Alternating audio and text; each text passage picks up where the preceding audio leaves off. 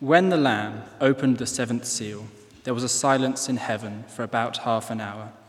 Then I saw the seven angels who stand before God, and the seven trumpets were given to them. And another angel came and stood at the altar with a golden censer, and he was given much incense to offer with the prayers of all the saints on the golden altar before the throne. And the smoke of the incense with the prayers of the saints rose above God from the hand of the angel. Then the angel took the censer and filled it with fire from the altar and threw it on the earth, and there were peals of thunder, rumblings, flashings of lightning, and an earthquake.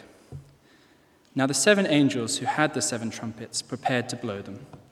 The first angel blew his trumpet, and there followed hail and fire mixed with blood, and these were thrown upon the earth, and a third of the earth was burnt up, and a third of the trees were burnt up, and all the green grass was burnt up. The second angel blew his trumpet, and something like a great mountain, burning with fire, was thrown into the sea, and a third of the sea became blood, a third of the living creatures in the sea died, and a third of the ships were destroyed. The third angel blew his trumpet, and a great star fell from heaven, blazing like a torch, and it fell on a third of the rivers and on the springs of water. The name of the star is Wormwood. A third of the waters became wormwood, and many people died from the water because it had been made bitter.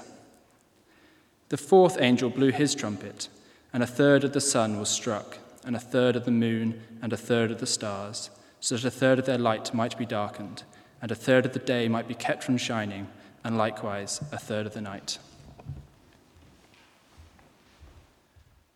Our Father, we thank you that we are studying not words that are a secret code, but words in order to make things clear to us that would otherwise be unclear. These are Jesus' words, his revelation through his Apostle John to the church. So help us to hear the voice of Jesus. And as we are being reminded in the book of James on Sunday mornings, that we will be doers, not simply hearers of the word. For Jesus' sake, amen.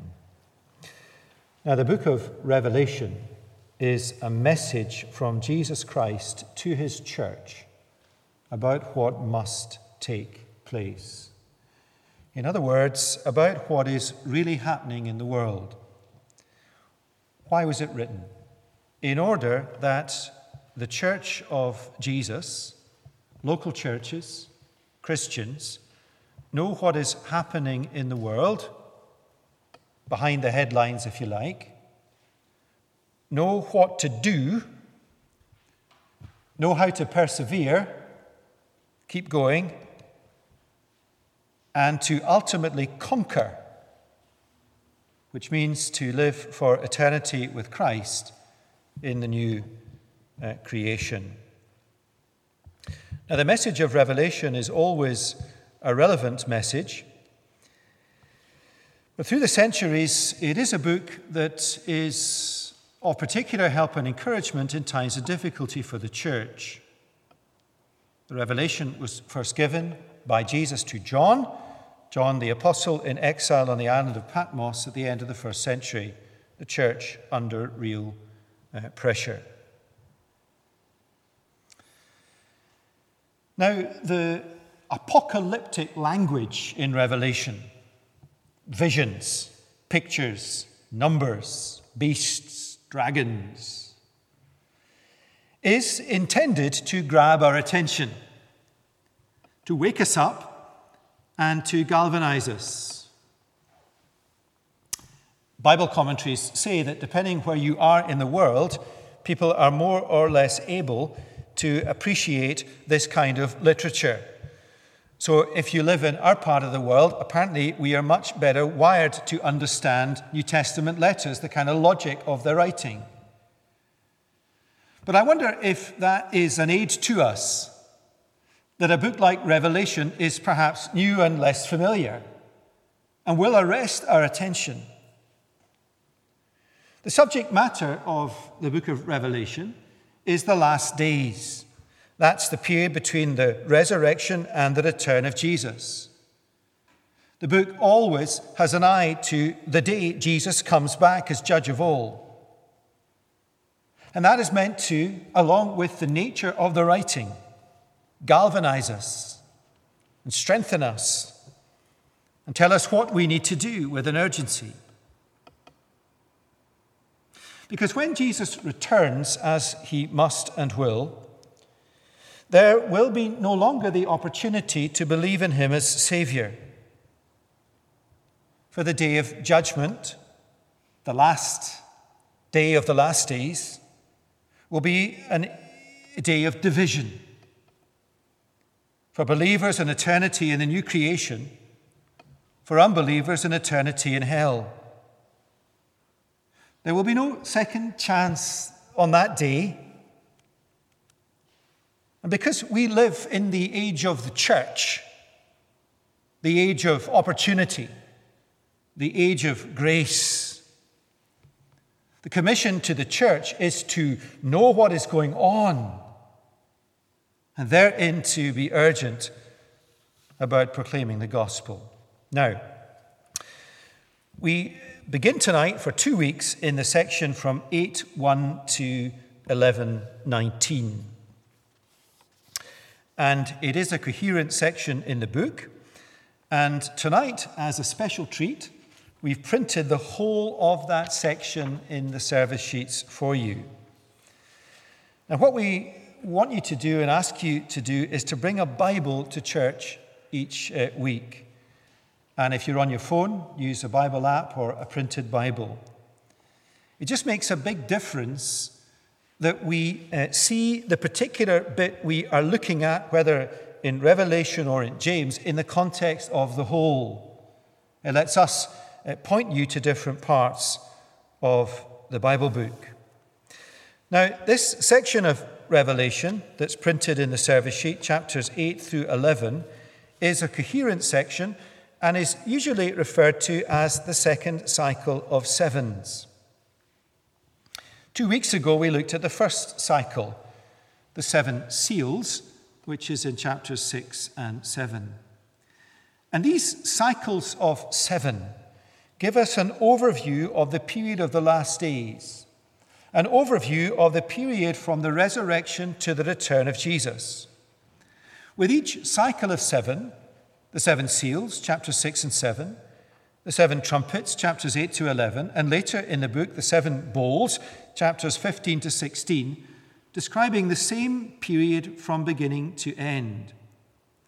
They are not, therefore, linear visions, one following the other as we work through history. They are, rather, parallel visions, describing the same period of history, but from different camera angles. And taken together, they complement one another. Taken together, they give us a fuller understanding of what must take place, so that, and here's the purpose again, as churches, as Christians, we know what is happening, we know what to do, we know what we need to know in order to persevere and conquer and live for eternity with Jesus. Now, we preachers in Revelation need to work really hard that the takeaway from a sermon is not what on earth is going on in the book, but what am I going to do? How am I going to think? How will a church endure?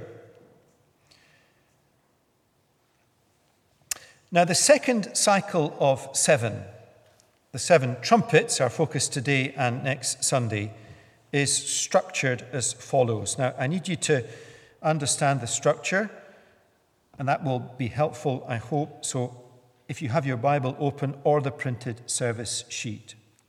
Now, it starts with a preface in verses one to five of chapter eight, where the seven angels with the seven trumpets are introduced, and another angel is described. That's chapter eight, verses one to five.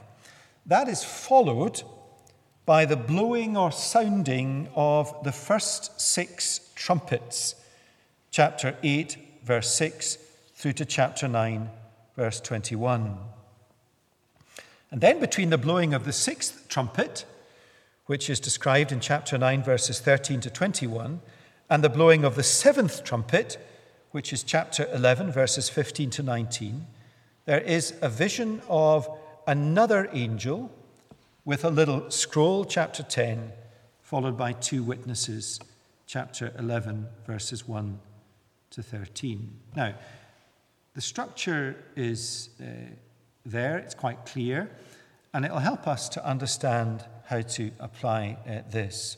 Just turn to the very end of the section, chapter eleven, verses fourteen to nineteen, just so you see where it's all uh, headed. Verse fourteen introduces the second woe is past. Behold, the third woe is soon to come. Then the seventh angel blew his trumpet. There was a loud voice in heaven saying, "The kingdom of the world has become the kingdom of our Lord and of his Christ, and he shall reign forever and ever." Now that's a, a direct quote mirrored in Revelation chapter twenty-one. The new creation has dawned. That's a day of wonderful prospect and glory for believers.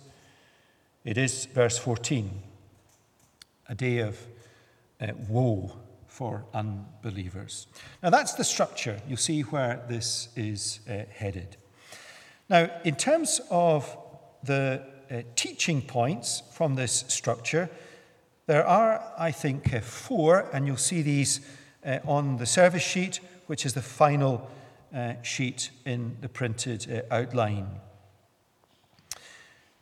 Here are the four uh, teaching points. Number one, we learn from this uh, vision, this section of Revelation, about our prayers, the prayers of Christians and churches.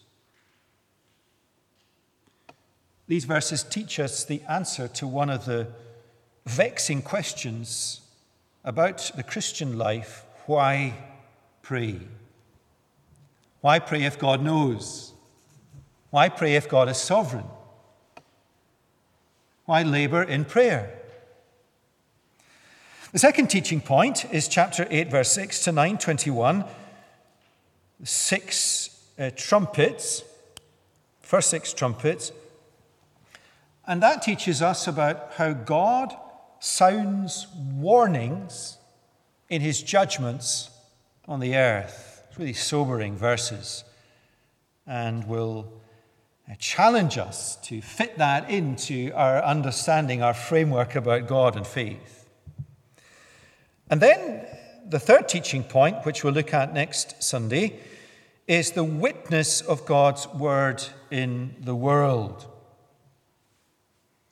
And then the final point, the end of the last days when Jesus returns. That's the passage we just read, eleven, fifteen to nineteen. And just consider the two points in the middle. Think of our world, all the stuff that's going on through history, evidence of God's judgment in history, in the world. The purpose of God's judgment in the world: to arrest the world, to arrest humanity, to wake up humanity to the realization that we as humans are incapable of saving ourselves, our world. And at the same time, as God is sending out his judgments on the earth, the third point, he is sending out his word into the earth, so that when humanity comes to realize their need of salvation outside of themselves, they hear the gospel from the church. Now that's the essence of it, and it might be a simplistic view of uh, the world, but I think probably it resonates as spot on. Everything we see in the world through history, and we're in the middle of a difficult time in the world,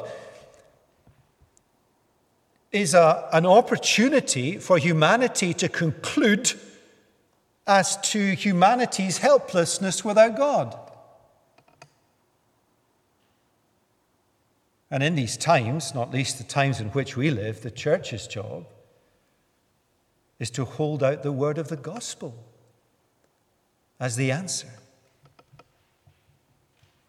Now, tonight, we'll look at the prayers of Christians and churches, the first point, and the warnings of God's judgments in the world.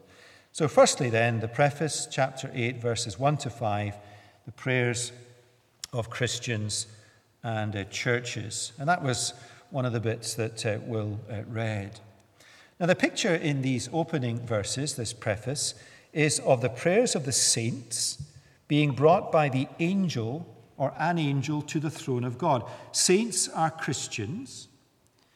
Now, I've referred to the prayers of Christians and churches simply to remind us that this book is a revelation from Jesus to his church. In other words, we need to hear the message as individual Christians, but also as a local church, as local churches across the nation, as local churches across the world. Now, the prayers of these saints or Christians or Christian churches are offered to God with, the vision says, much incense. Now, the reference to incense and to the angel standing at the altar is clearly signaling that the prayers of the saints, your prayers, my prayers, our prayers as a church, can only be brought to the throne of God if they are accompanied by some sacrifice. In other words, the prayers of the saints are brought to God on his throne along with incense that is burning. And the incense that is burning is sacrifice. And we know that from the rest of the book of Revelation, what the revelation is referring to is the once and for all sacrifice of Jesus. And so the prayers of the saints, you and me, and our prayers as a church when we meet together or gather together to pray, come to the throne of God through the name of Jesus. That's why we pray in Jesus' name. That's not a catchphrase. That's a fact, a theological truth.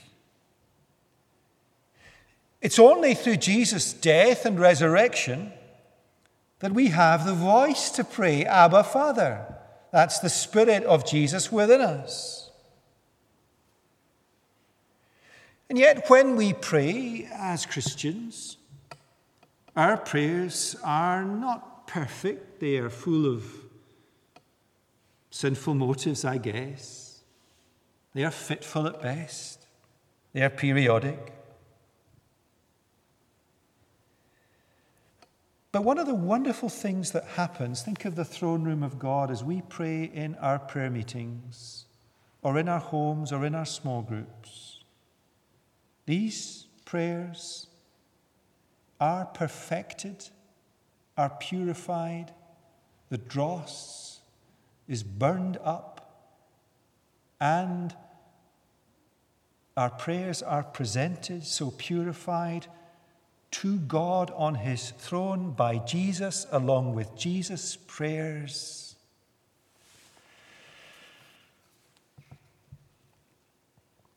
That's a marvelous thought.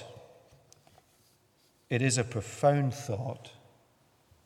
But before we get carried away, it is a very practical thought that as Christians, as churches, we need to be praying. So there's a, there's a clear take-home application from the book of Revelation. What do we do? As churches, we need to pray, because the working out of God's salvation purposes on the earth involves the prayers of the saints. Now, does it really? Why pray if God knows? Why pray if God is sovereign? Remember what the book of Revelation is about. Come back above the trees. It is Jesus revealing to his church what must take place. What must take place. What in this vision is being revealed that must take place? The prayers of the saints being brought to the throne of God through the sacrifice of Jesus and embraced by God in the outworking of his sovereign purposes. That seems to me to be what must take place as much as the answer to the prayers, which is the outworking of God's purposes on the earth.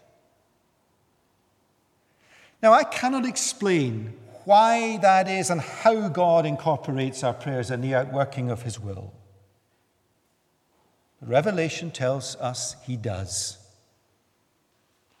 And he says to us, to the church, will you pray? For when we pray, verse five, the angel took the censer and filled it with fire from the altar and threw it on the earth. And there were peals of thunder, rumblings, flashes of lightning, and an earthquake.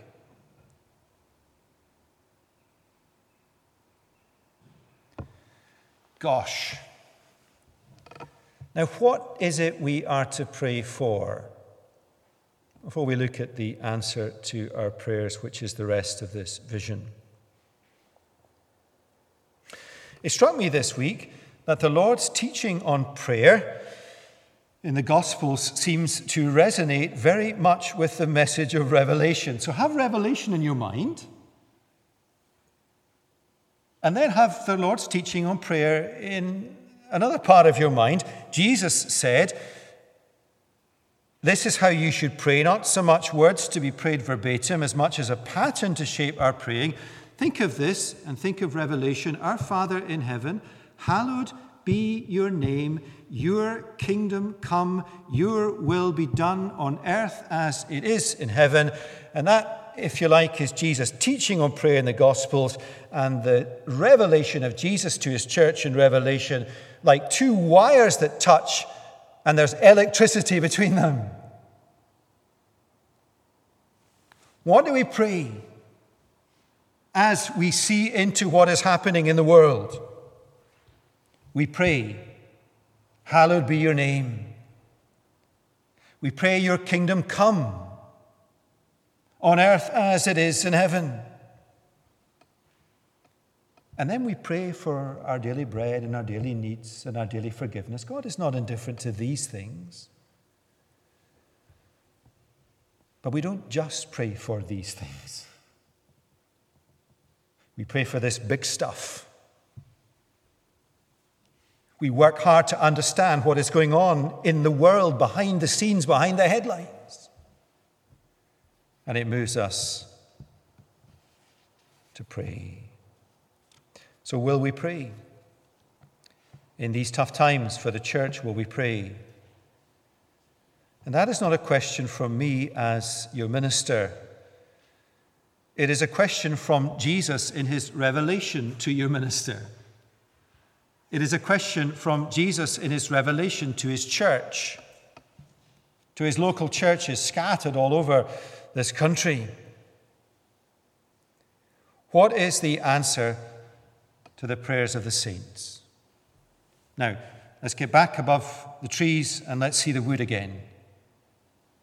Start of this vision, God's people are to pray. The answer to their prayers is that fire comes down on the earth. What is that fire? Well, it must be, in the context of Revelation, one, God's judgments in the world, and two, God's word in the world.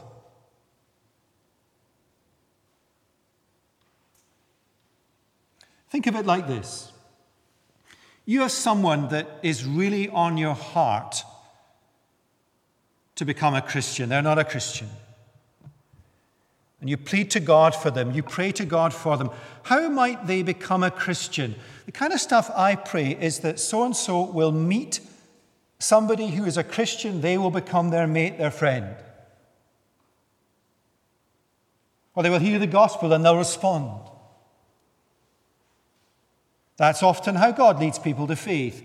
But he also often leads people to faith by unraveling their world and their life. He strips away. all the stuff that they took for granted.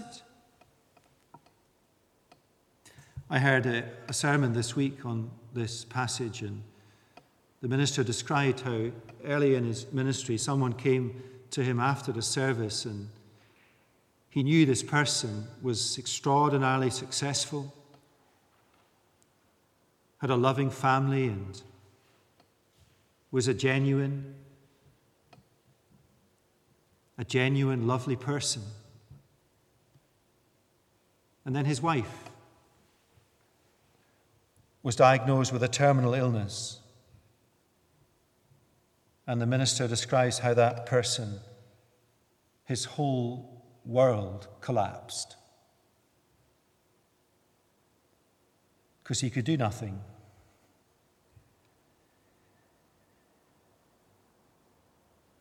Very often our prayers result in God dismantling stuff that people lean on to lead them to call out to Jesus for their salvation. It's why many people become Christians close to death, when mortality embraces you in its shadow. Or think of a bigger scale. What is it often that is the turning point in a nation's life or a church's life, a local church? We pray for renewal or revitalization. And very often that comes as God puts us under his judgment to humble us, to wake us up. As a country, or the Western world, as we contemplate how bad things are, that we might come to the conclusion that without God, we are all at sea. And remember, at the same time as God doing that in a nation, or in half of the world, what the church is doing is witnessing with the word and the gospel. Now, the fire in chapter eight, verse six to nine twenty-one is God's judgments in the world. God's judgments in the world are to warn people of the wrath to come. They are not arbitrary. God does not make things happen in the world that are hard, or allow things to happen in the world that are hard in an arbitrary way. They are to often wake people up to the need of a Savior. Not always. It's too complicated, God's sovereign will to really... Un- There's the big messages of these chapters, though. They are to stir them, shake them, frighten them, cause them to realize their inability to save themselves. Consider the warnings of God's judgment in the world. Trumpets. Trumpets sound warnings.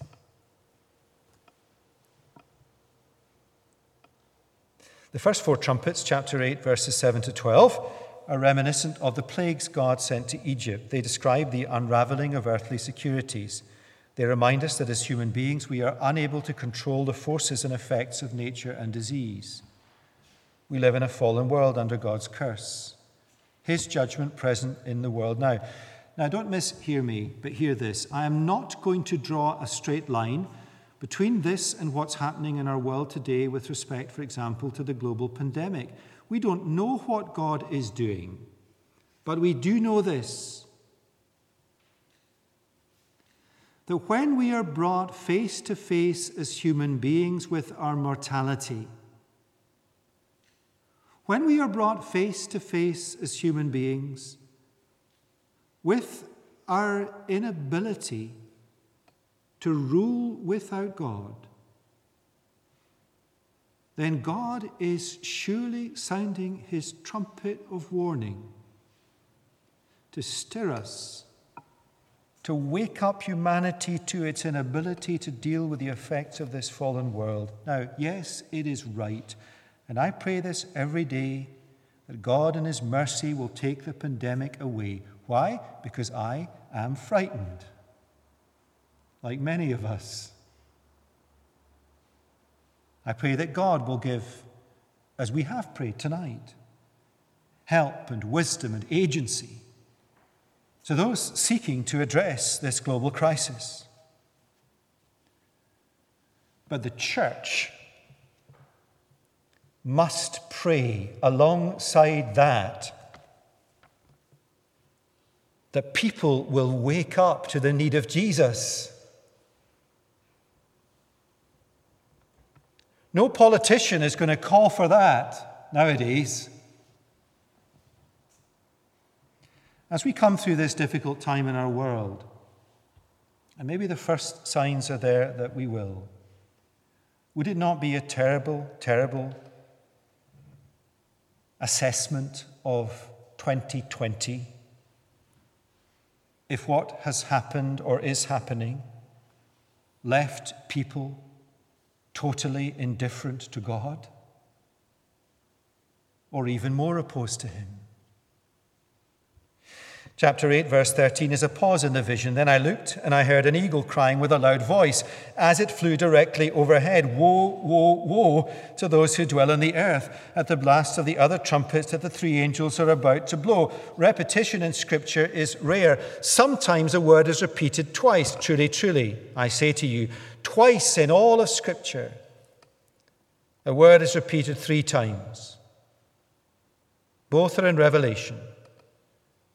The first in Revelation four, the response of awestruck worship at the vision of the throne of God. Holy, holy, holy is the Lord God Almighty. And now from the same God, from the same throne, woe, woe, woe to those who dwell on the earth. Woe, woe, woe. How might I reword that? Here are some synonyms to the world. Wake up. Wake up, wake up. Or look, look, look. The first woe is the fifth trumpet, the second woe is the sixth trumpet, the third woe is the seventh and final trumpet. Chapter nine, verses one to twelve, the sounding of the fifth trumpet. Let's read these sobering verses. Follow with me. The fifth angel blew his trumpet, and I saw a star fallen from heaven to earth. And he was given the key to the shaft of the bottomless pit. He opened the shaft of the bottomless pit, and from the shaft rose smoke like the smoke of a great furnace. And the sun and the air were darkened with the smoke from the shaft. Then from the smoke came locusts on the earth, and they were given power like the power of the scorpions on the earth. They were told not to harm the grass of the earth or any green plant or any tree, but only those people who do not have the seal of God on their foreheads. They were allowed to torment them for five months, but not to kill them. And their torment was like the torment of a scorpion when it stings someone. And in those days, people will seek death and will not find it. They will long to die, but death will flee from them. In appearance, the locusts were like horses prepared for battle. On their heads were what looked like crowns of gold, their faces like human faces, their hair like women's hair, their teeth like lions' teeth. They had breastplates like breastplates of iron, and the noise of their wings was like the noise of many chariots with horses rushing into battle. They have tails and stings like scorpions, and their power to hurt people for five months is in their tails. They have as king over them the angel of the bottomless pit. We're back to the first uh, verse here. His name in Hebrew is Abaddon, and in Greek he is called uh, Apollyon. The first woe has passed. Verses one and eleven are parallel verses. The star fallen from earth to heaven that is given the key to the bottomless pit is, verse eleven, the king over them, the angel. His name is Abaddon, or Apollyon in Greek. These are some of the names given to Satan, the prince or ruler of this world. And what is described in these verses is utterly evil. Satan's power to destroy people, to capture their hearts, to captivate them, to draw them away from God. Satan knows that for humanity, like himself, destruction will come in the end, and salvation is only possible through Jesus. Satan knows that. And here is an illustration of how devious he is. He will do whatever he can to keep you from knowing that. He will do whatever he can to stop churches witnessing with the word in the world. Locusts. The Scottish equivalent of locusts are midges. You know, when you're in a midge cloud, have you seen these pictures of the locust swarms in Africa? They ravage everything. That's the picture Revelation uses of Satan, the prince of this world. Why does God allow that to happen? Because this world is under judgment. Then the second woe and the sixth trumpet. We're nearly there tonight. Verse thirteen, and the sixth angel blew his trumpet, and I heard a voice from the four horns of the golden altar before God, saying to the sixth angel who had the trumpet, release the four angels who are bound at the great river Euphrates. So the four angels who had been prepared for that hour, the day, the month, and the year were released to kill a third of mankind. Notice that phrase, the four angels who had been prepared for this hour. The book of Revelation tells us what must happen. The number of mounted troops was twice ten thousand times ten thousand. I heard their number. And this is how I saw the horses in my vision and those who rode them. They wore breastplates the color of fire and of sapphire and of sulfur, and the heads of the horses were like lions' heads, and fire and smoke and sulfur came out of their mouths. By these three great plagues, a third of mankind was killed. Now, I don't need to make the connections. This is Jesus' word. By these three plagues, a third of mankind was killed. By the fire and smoke and sulfur coming out of their mouths, for the power of the horses is in their mouths and in their tails, for their tails are like serpents with heads, and by means of them they wound. Why does God allow his judgments on the earth to happen?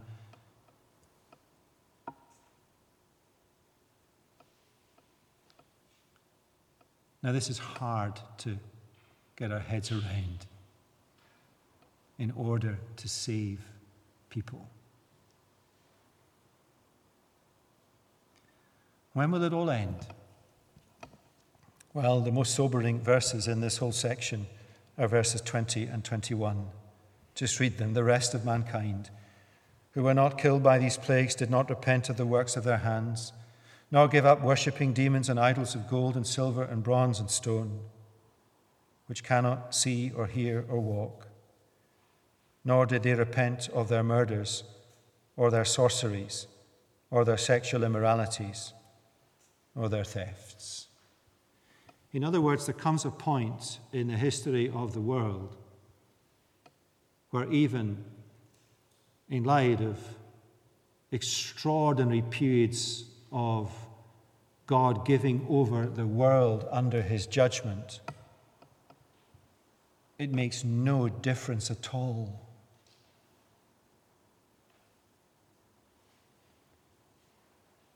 And that's the sixth trumpet. And very soon is the seventh trumpet in history,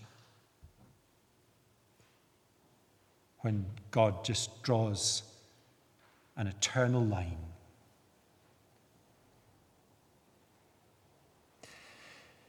Now, as we finish, where on earth are we in this vision in the world? We don't know. Are we in the time of the first four trumpets? Or are we in the time of the fifth trumpet or the sixth trumpet? Are we at a point of time in the West when, in spite of what's going on, people will not turn to Jesus? We don't know that. And our job in studying Revelation is not to crack the code. It is to come to terms with this, and then come to terms with what follows, that is the thrusting out of the word of the gospel in the world, and get on with that job. Where are we as a nation? Well,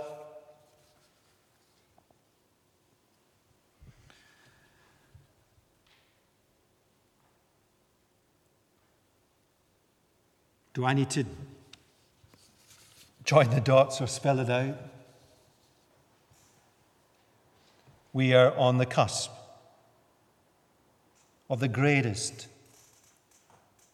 attempt at global domination by one country, China, for hundreds of years, as they open up the Silk Roads of the world.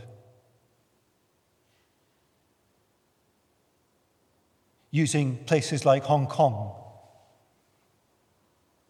using Western corporations, media, politicians, and educational institutions, satellites all over the world to expand. And yet the whole thing has been arrested for a time by a virus from a market.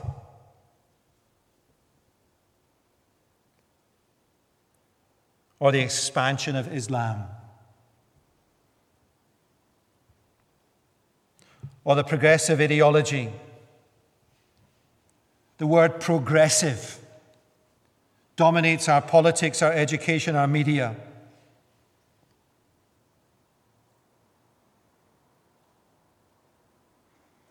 Materialism. The re-imaging of humans. Humanity created in the image of God, and now we have taken over as humans ourselves the responsibility at the beginning of life, at the end of life, and to change even the very fabric of what it means to be human, created in the image of God, men and women. So where are we in the trumpet blasts?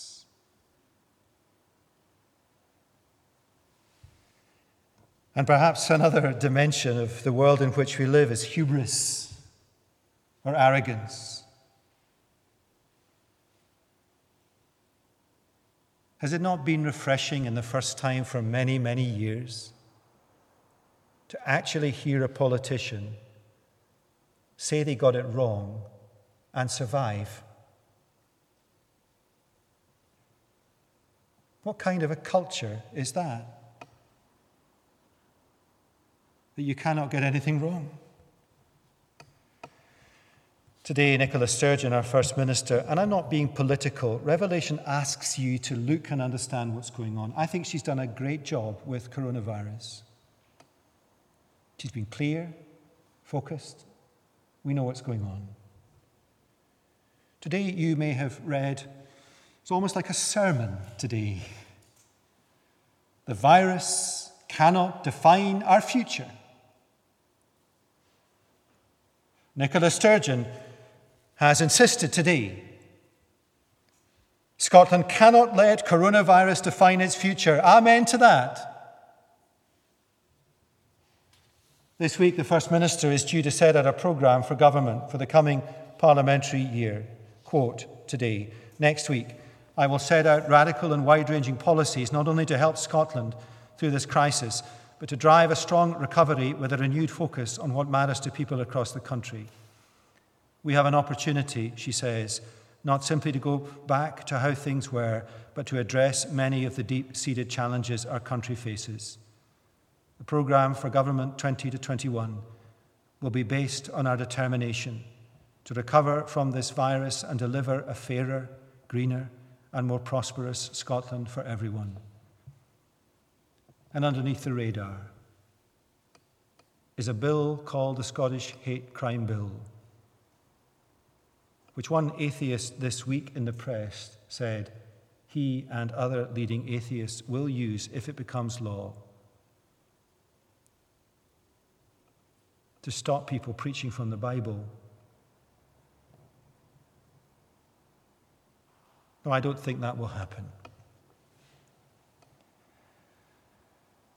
But Scotland needs not just a political manifesto for its future. Scotland needs its churches and Christians to open their eyes, to see what is happening, and to pray, and to hold out the Word of God, which is God's manifesto for this world and for humanity. While there is still time, and that time, God knows, one day will run out. And the day of grace, the age of grace, will be no more. Now, last word, who is safe? Who is safe in this world? Well, look at, um, where are we? Look at chapter nine, verse four. The fifth angel blowing his trumpet, that's Satan, opening up the shaft of the bottomless pit, that terrible vision. Verse four, they were told not to harm the grass of the earth or any green plant or any tree, but only those people who do not have the seal of God. The only people in the world who are safe tonight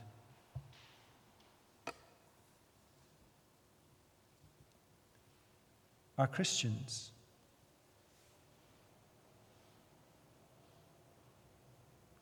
And here, as ever, is a moment when time stands still. If you're listening and you're not a Christian, time stands still. Jesus may be unraveling all that you lean on, that you lean on him. And for the Christian, there is safety, security, and everlasting life. And in this world which is turbulent, to be held fast in the hands of Jesus is a wonderful, wonderful thing. So can I commend the gospel of Jesus to your hearts? And can I exhort you to tell those who do not know of him what he offers to them? Let's pray.